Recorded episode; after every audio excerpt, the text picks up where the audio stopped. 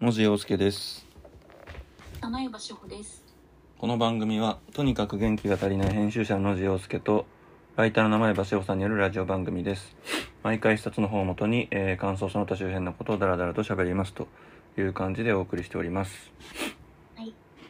で今回が今回何回目なんだ20何回目なんだ。 28 30回目かなあそうなんですちょちょっとアップから間が空きがちっていう2人がバタバタしててあ、すいません。私もそういえばアップできてない回がというのを今思い出した。はで今回30回目でい。で扱うのが、えー、と西加奈子さんの「夜が明ける」という5年ぶりの長編の作品になりますでまあ簡単にじゃああらすじみたいなものを説明すると、うん。まあ、主人公の俺とうん。まあ、友人の秋っていうこの巡るまあ物語っていう感じで、まあ、15歳の時に2人が出会ってから33歳だったかな2016年に至るまでのまあ2人の、まあ、成長というか社会に翻弄されていく記録みたいな感じなんですけどうんうん。俺っていうのはもともと何不自由なく生活を送っていてうんまあ、割かし友人も多くて中学のクラスでも、まあ、中心人物みたいな人だったんですけどうん。高校1年高校1年ですよね高校1年の時に確か父親がほとんど自殺みたいな形で亡くなってしまってうん。それから経済的に苦しい状況の中でアルバイトに、まあ、明け暮れながら国立大学に進学するっていう感じでうんうん。で秋は、えー、と貧困世帯というか、まあ、母子家庭で育って、まあ、母親からは、まあ暴力を受けたりとかネグレクトをされたりとかっていう感じでうん。で母親が先進的な病気を持っていて、まあ、ほとんど働くことができなくてうん。経済的にも、まあ、厳しいっていうのもあって、まあ、幼稚園とか保育園にも通わせられないし、まあ、食事も大体、あの100円でいっぱい入ってるスティックパンみたいなやつを、まあ、食べているっていうような、まあ、状況ですと。うんでまあその中で、まあ、秋が体格がこう非常にまあ大きいというか、まあ、異様ないでたちっていう感じで、うん。まあ、なんかフランケンシュタインを想起させるような感じで書かれてるんですけどうん。そういう異様ないでたちをしていてそこでその中学3年生の時に主人公の俺が、えーまあ、秋に「お前はスウェーデンだっけスウェーデンの俳優ですよね。フィンランドかなフ。ィンランドかそこごっちゃになりがちなんですけどそうフィンランドの俳優の秋負け来年に似ているなっていうふうにまあ声をかけて、うん。まあ、この秋負け来年っていうのはすごいブライっぽいっていうかこうバイプレーヤーみたいな感じのタイプの俳優なんですけど彼に似てる。るなっていうことで声をかけてそこで、まあ、秋がそれまでこう自分っていう存在がこう苦痛でしかなかったんだけれども、うん。こう他者にある意味でこう擬態することで、まあ、居場所を見つけて、まあ、割と中学の間は人気者になっていくっていうような、まあ、感じでうんうん。で、まあ、ここまでが大体これ前半と後編で分かれてるんですけど、うん。まあ、大。体ここまでがちょっと希望とかも織り交ざったような形で、まあ、前半が綴られていてうん。で後半になると、まあ、俺は大学を卒業してテレビ制作会社に入社をして。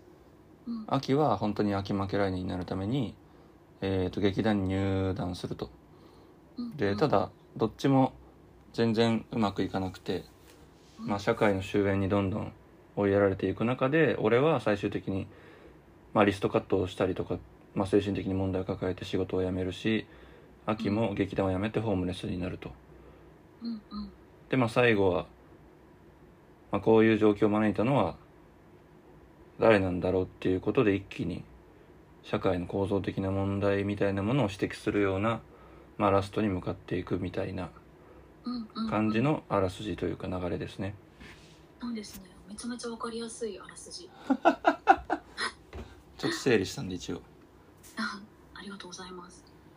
でまあこのこういうまあ状況があってだからすごいこうあれとこの今の日本に確実に存在してる問題なんだろうなっていう感じがビシバシあるし、うんまあ、それぞれどこかのタイミングでこう重なるような部分もあるっていう感じなんですけどうんうんどうどうでした名前場さんは。めちゃめちゃよくって、うんあのなんだろうえっと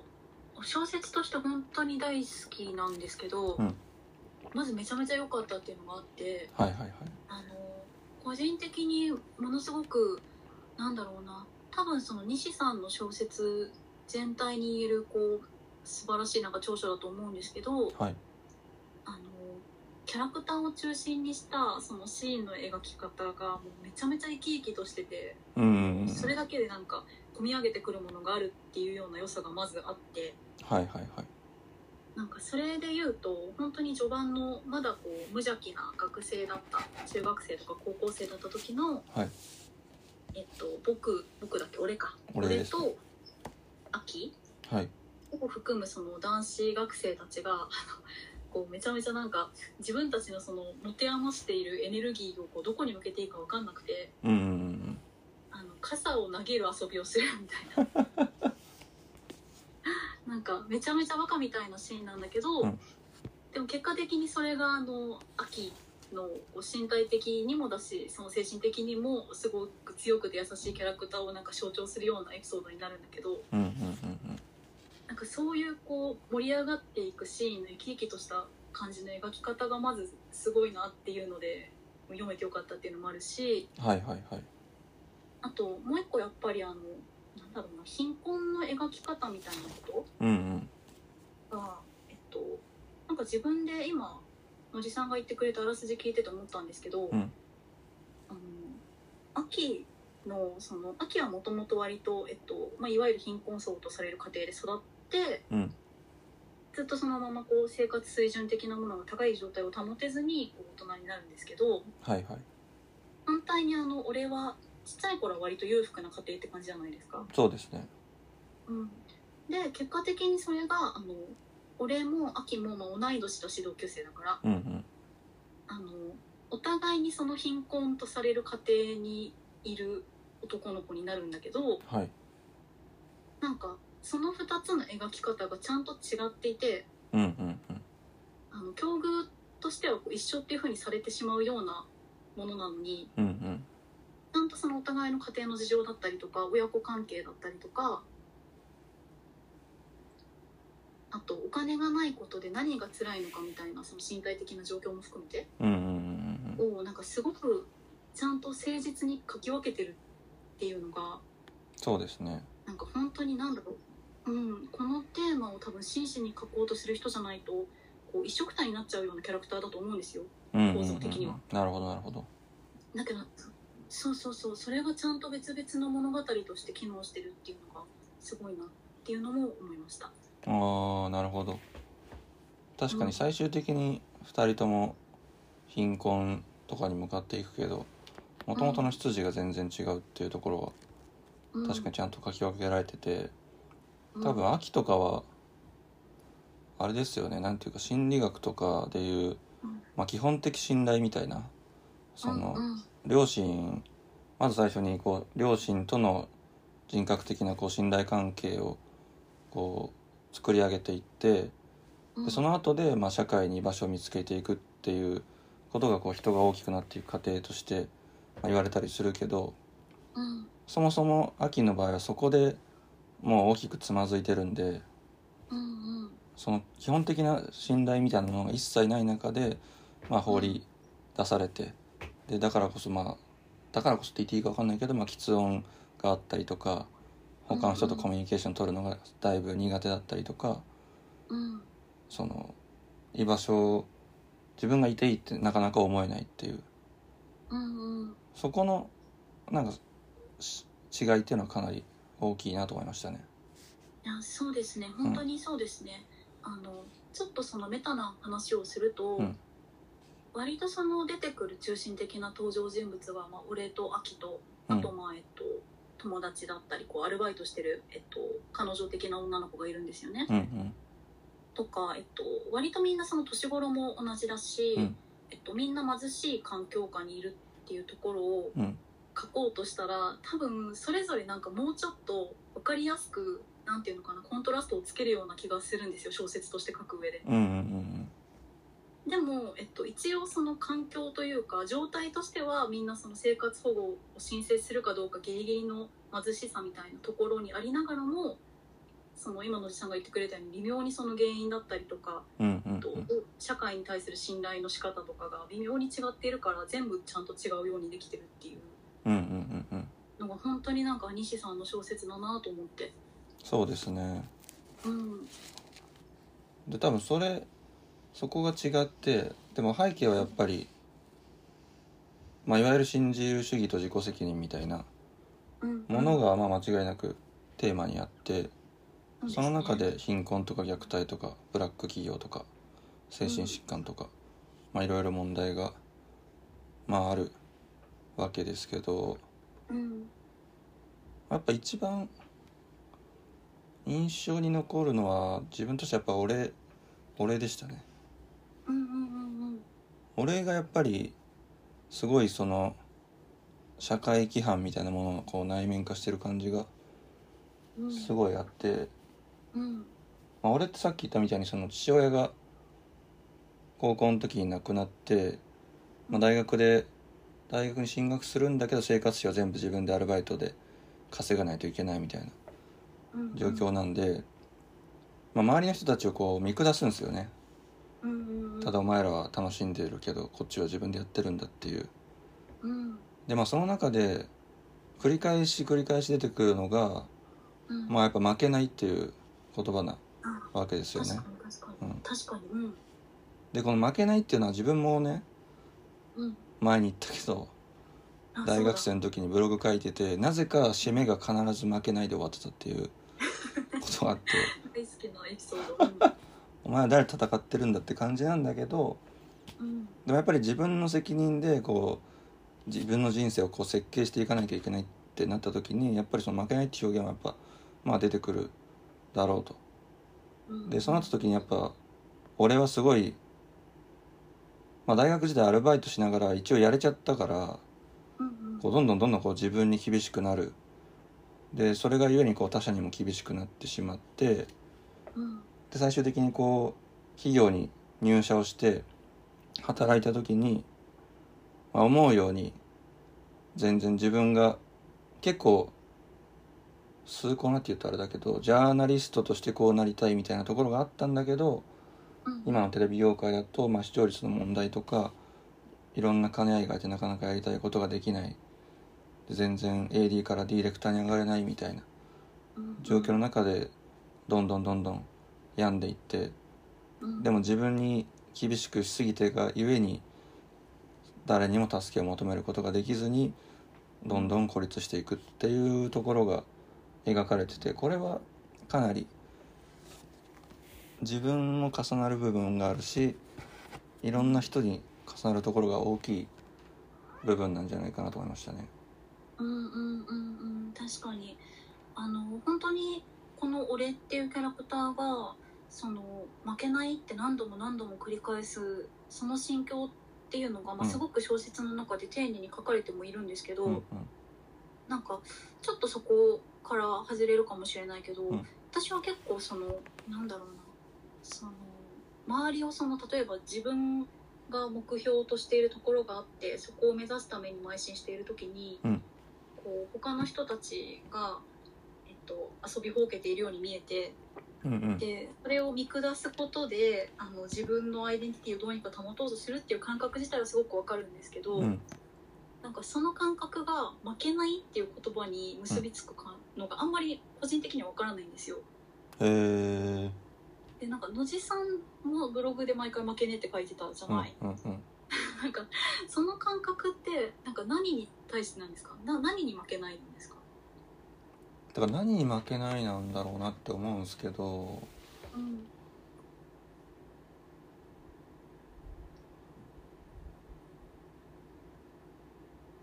やっぱりそのなんて言うんだろうな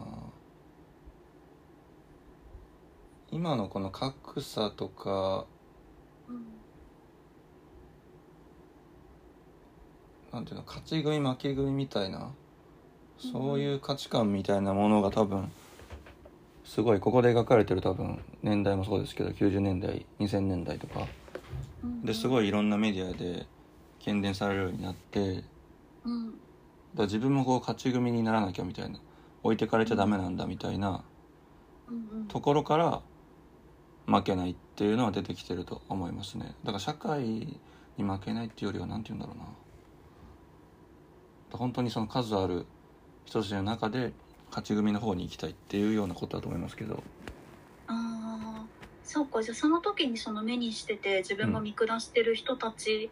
に対して自分は優位に立ってるっていうことでもあるしみたいなあそうですね間違いなくそうだと思いますあそうかそうかそうかあーでもなんかそうかそうかその感覚はなんとなく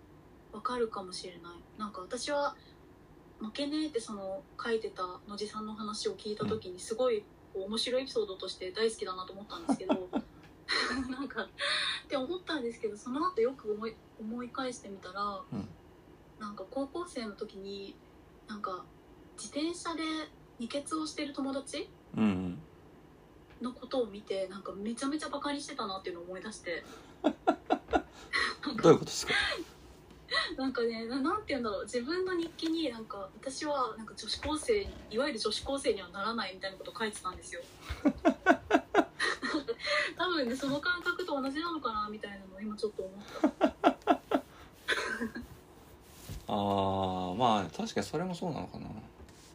うんなんか伝わりますなんて言うんだろうこうねなんか見下さないとやってられない感じがあるんですよねそうですね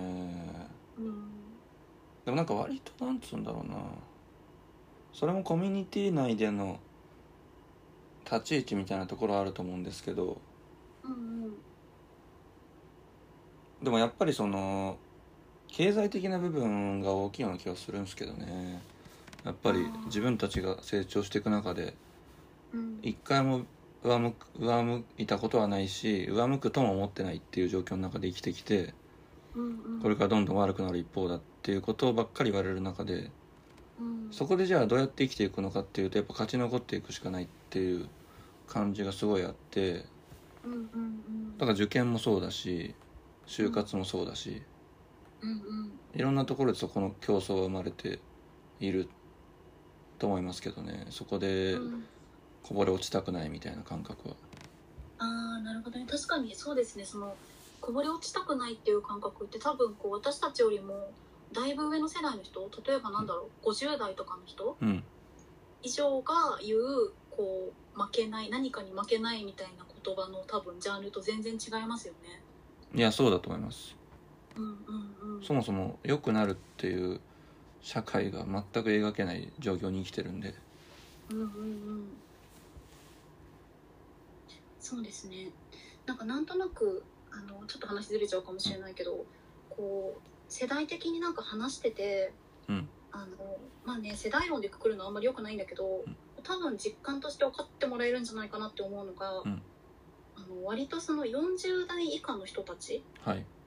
と話していると、うんあの自分がその社会に対して向けてしま過去に向けてしまった鬱屈とした気持ち、うんうん社会に対してっていうか人に対してなんだけど、まあ、ゆ結局はそれ社会につながってるよねっていうような他者に向けてしまったなんか鬱屈とした気持ちをなんか根底の部分で共有できる感じがあるんですよ40代以下の人と喋ってると。うんうんなるほどでもちょっとその上の世代の方になると、うんなんていうのかなもちろん分かり合おうとしてくれるし私もそうなんだけど、うんなんかそもそも根底で流れてる感覚が全然違うっていうふうに思うことがある。これはめっちゃありますよねうん40代ってあれロスジェネの世代ってことですかそうそうそうだと思います、んなるほだから違うのかなみたいなことも多分その、えっと、学生運動とかに参加されてた方たちの世代とうん結構大きな断絶っていうか違いがあるのかなみたいなことを思いやそうですねううん失われた今30年とか言われてるんですかねそっかそうですねその30年まるっと僕ら生きてるわけですけど、うんまあ、その感じはすごいこの作品にもずーっと通奏低音的にあるような気がしますね、そうですね、うん、そうですね本当にでもなんかやっぱり西さんすごいなと思うのが、うん本当に救いのない話だし、うんあのずーっと本当に通想低音としてずーっと社会がしんどいし暗いっていう話なんだけど、うんなんかそのキャラクターのなんていうのかなこう生命力というかうんうんだけでもうかなりその後半の辛いところもうんぐいぐい読み進められてしまう感じあるじゃないですか。そうですねもうそれが本当になんか単純にキャラクターとして俺も、えっと、秋も魅力的でうんうんうんうんなんかただただ2人に幸せになってほしいみたいな気持ちで読んでた、確かにそうですねうん、確かに辛くて読み進められないみたいなことはないかったかもな確かにうんそうなんですよねしんどい話なんですけどね、そうですねなんでなんだろうん、なんかやっぱりその秋をめぐるうなうんえっとなんだっけあのフィンランドの俳優の人の名前が出てこないんだけど負けない負けないねだった気があするそうだ負け来年さんうんに似ているっていうところからその自分のまあ自我と言っていいのかわからないけどうんうんを模索してこう生きていくその様子っていうのがうんうん単純にその物語としてもだしキャラクターとしてもすごくなんか身が入っちゃうんですよね読んでて。あそうですねそこ確かにすげえリアリティありましたねうんあのいろんなこうモノマネをする人たちが集まるバーで勤務するっていうシーンが中盤以降であるじゃないですか。うんうんうんなんかあの辺もこうなんとなくその暗いラストは見えてるんだけどうん単純になんかあここで頑張ってほしいみたいな気持ちになるしうんうんうんシーンとしてもすごく面白いしうんうんうんうんなんかここで失速していかないのすごいなとか思いましたね。確かに確かにうんまあ秋負け来年っていう強烈な俳優っていうかキャラクターが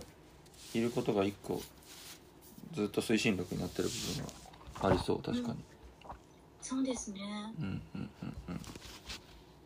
そうなんかこれ野暮な質問かなって思ったんだけど一個どうしても確認したかったのがはい「秋間キャライネン」のことを調べました、読んでて調べました出てきましたえ出てきてないですよね出てこないですよねはいはいでもなんかあのスパイク・ジョーンズがすごくあの彼の映画が好きだって言及したことで一躍有名になったみたいなのあったじゃないですか最初の方にありましたねで私スパイク・ジョーンズ作品すごく好きでうんうんうん結構その彼がいいと言ってた作品とかも割と見た気がするんですけどうんうんうんあれそんなそんな人いたんだみたいな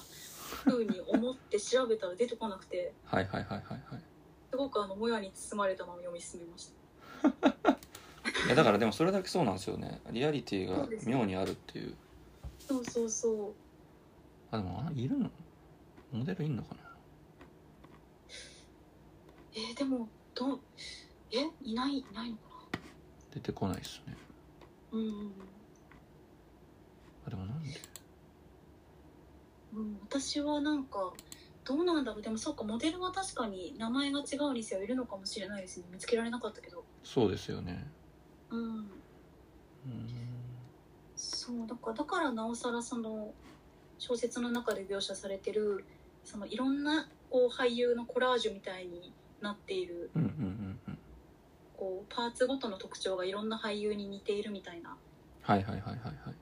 そのなんか異様さをこう頭の中で思い浮かべてなんかなおさら面白く読めるみたいなところありますね。そうなんですよねうん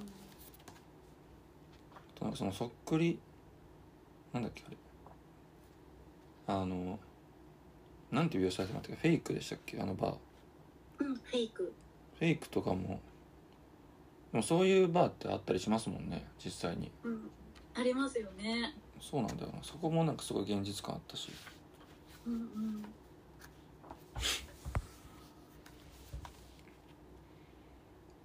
まああとそうですね。うんううんん。やっぱ最後森のやっぱりセリフがね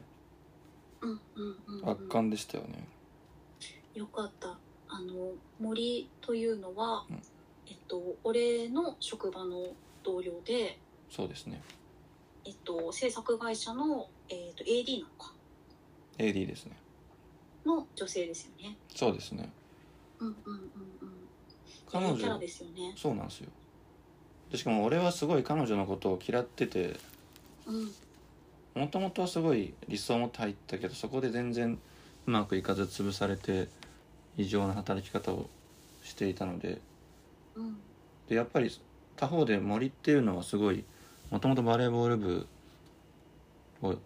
に入っててみたいなすごいうんこう元気が良くて礼儀正しくてみたいな感じでそのやばい状況に関しても全然へこたれないっていううんうんで俺の場合はそのやばい状況になった時に自分を責めるって方向に行きがちなんだけどうん森の場合はその会社とかに掛け合ったりとかしてうんこの状況はおかしいっていうことで、まあ、声を上げたりするんですけど、うんうんまあ、それに対して俺は自分はそんこんなに頑張ってきたのにあいつはすぐにそうやって頼ってみたいな感じからすごいどんどん嫌っていくんだけどその嫌ってる森に最終的に、あの俺はもっと助けを求めろって言った方がいいっていうことを、まあ、すごい長いセリフで言われて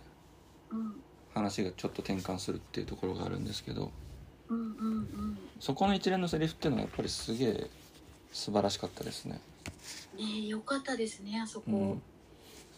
そうですねだしやっぱりその一つその軸になってる部分でもあると思うんですけど、んあの俺っていうキャラクターがこうものすごくそのなんだろう今野地さんが言ってくれた通りこう何か不満だったりこうおかしいって思うことがあるとその暴力性というかが自分に向いてしまう人で、うん、うん、えー結構まあうんなんだろう月並みな言い方かもしれないけれど本当になんか男性社会みたいなものをすごい内面化しちゃってる人なんですよね。そうなんですよね。うん、であのそれが最終的にそのストレスが行き過ぎて自傷行為にもなっていくし、うん、えっと何て言うんだろうその例えば、えっと、初めてそのお酒に誘ってくれたまあ信頼してる弁護士さんうん、うん、との、えっと、お酒を飲み交わす場で全然飲んだことないビールをなんとなく10杯とか飲んでしまったりしてうん、うん、うん、うん、で多分そんなに強くなくてなんかめちゃめちゃ戻しちゃうんだけどはい、はい、はい。でもなんかそれがすごく気持ちよかったみたいな。うん、うん、となんか読んでいるとすごくこの人はお酒を飲みすぎては戻してるんですよね。あ、確かにそうですね。そうそうで多分そんなにお酒好きでもないし強くもないのではみたいなこと思うんだけど、うん、うん、うん、なんとなくその弁護士さんに言われたセリフでもあるけど、んなんか男らしくいなきゃみたいな根性がないなあいつはでもお前はあるなみたいな、そうですね。うん、なんかそういう言葉にこう鼓舞されて自分をこうなんか強いというふうにこう思い込んでいってしまう一方でう、ん、うん、なんか確実にそのメンタルと体は弱り続けていて。うん、うん、うん。えーなんていうなんかセルフネグレクトみたいな状態になっちゃってるんですよね。いや、まさにそうですね。ねでそれを本当にその悪意を森に向けるっていうのはその通りでうん、うん。でもようやくその助けてって言った方がいいっていう風に言われてこうちょっと目を覚ませじゃないけど、うん、うん、うん。あそうだったのかってなるっていうのはなんかすごいなんだろうこうマッチョな価値観をこう押し付けられがちだった男性の内面としてすごいリアルなんじゃないかなみたいなことを思った。いや、そうですね。うんそこがめちゃくちゃリアルで、うんで、この助けを求めろって、ここだけ切り取ると、うんまあ、割と陳腐なメッセージに聞こえるかもしれないんだけど、うんやっぱこの物語を読んだ上でうんそこに繋がっていくとやっぱ入り方が全然違くていやそうですねななんで助けを求められないのかもよくわかるし言えない性格なのもわかりますもんね、いやそうなんですようん、いでこれはすごい素晴らしいメッセージだと思いましたや本当にそうですねあの俺のそのなんていうのかな偏屈さで言えないんじゃなくって、うんこういろんな状況がその彼に降りかかる環境だったりいろんな状況が彼を言えなくさせてるんですよね、そうなんですようでんちょっとなんかもう説明的すぎるんじゃないかぐらいにうん森がなぜ助けを求めないことが危険なのかとか助けを求めるべきなのかとかうん、っていうことを言うんですよねでこれがうん明らかに俺を飛び越えて読者に語りかけてるとしか思えないようなうん口調で言っててうんだから結構これ読んで考え方が変わりうるぐらい強力なんじゃないかなって思いました。確かにそうですねうん、そうそうそう本当にあの西さんのその物語をこう進めていく推進力がものすごい力なんでうん、うん、この勢いの中で、えっと、俺にすごくこう共感するような形で多分話を読んでいるとうん、多分このこの人に近しいギリギリの精神状態にいる人はうん、うん、うん。多分ここめちゃめちゃ刺さるんじゃないかなって思ういや、そうですよね。僕めっちゃ刺さりましたね。いやそうですよねうんで、 そうそううんちょっともう30分になってしまったんだが、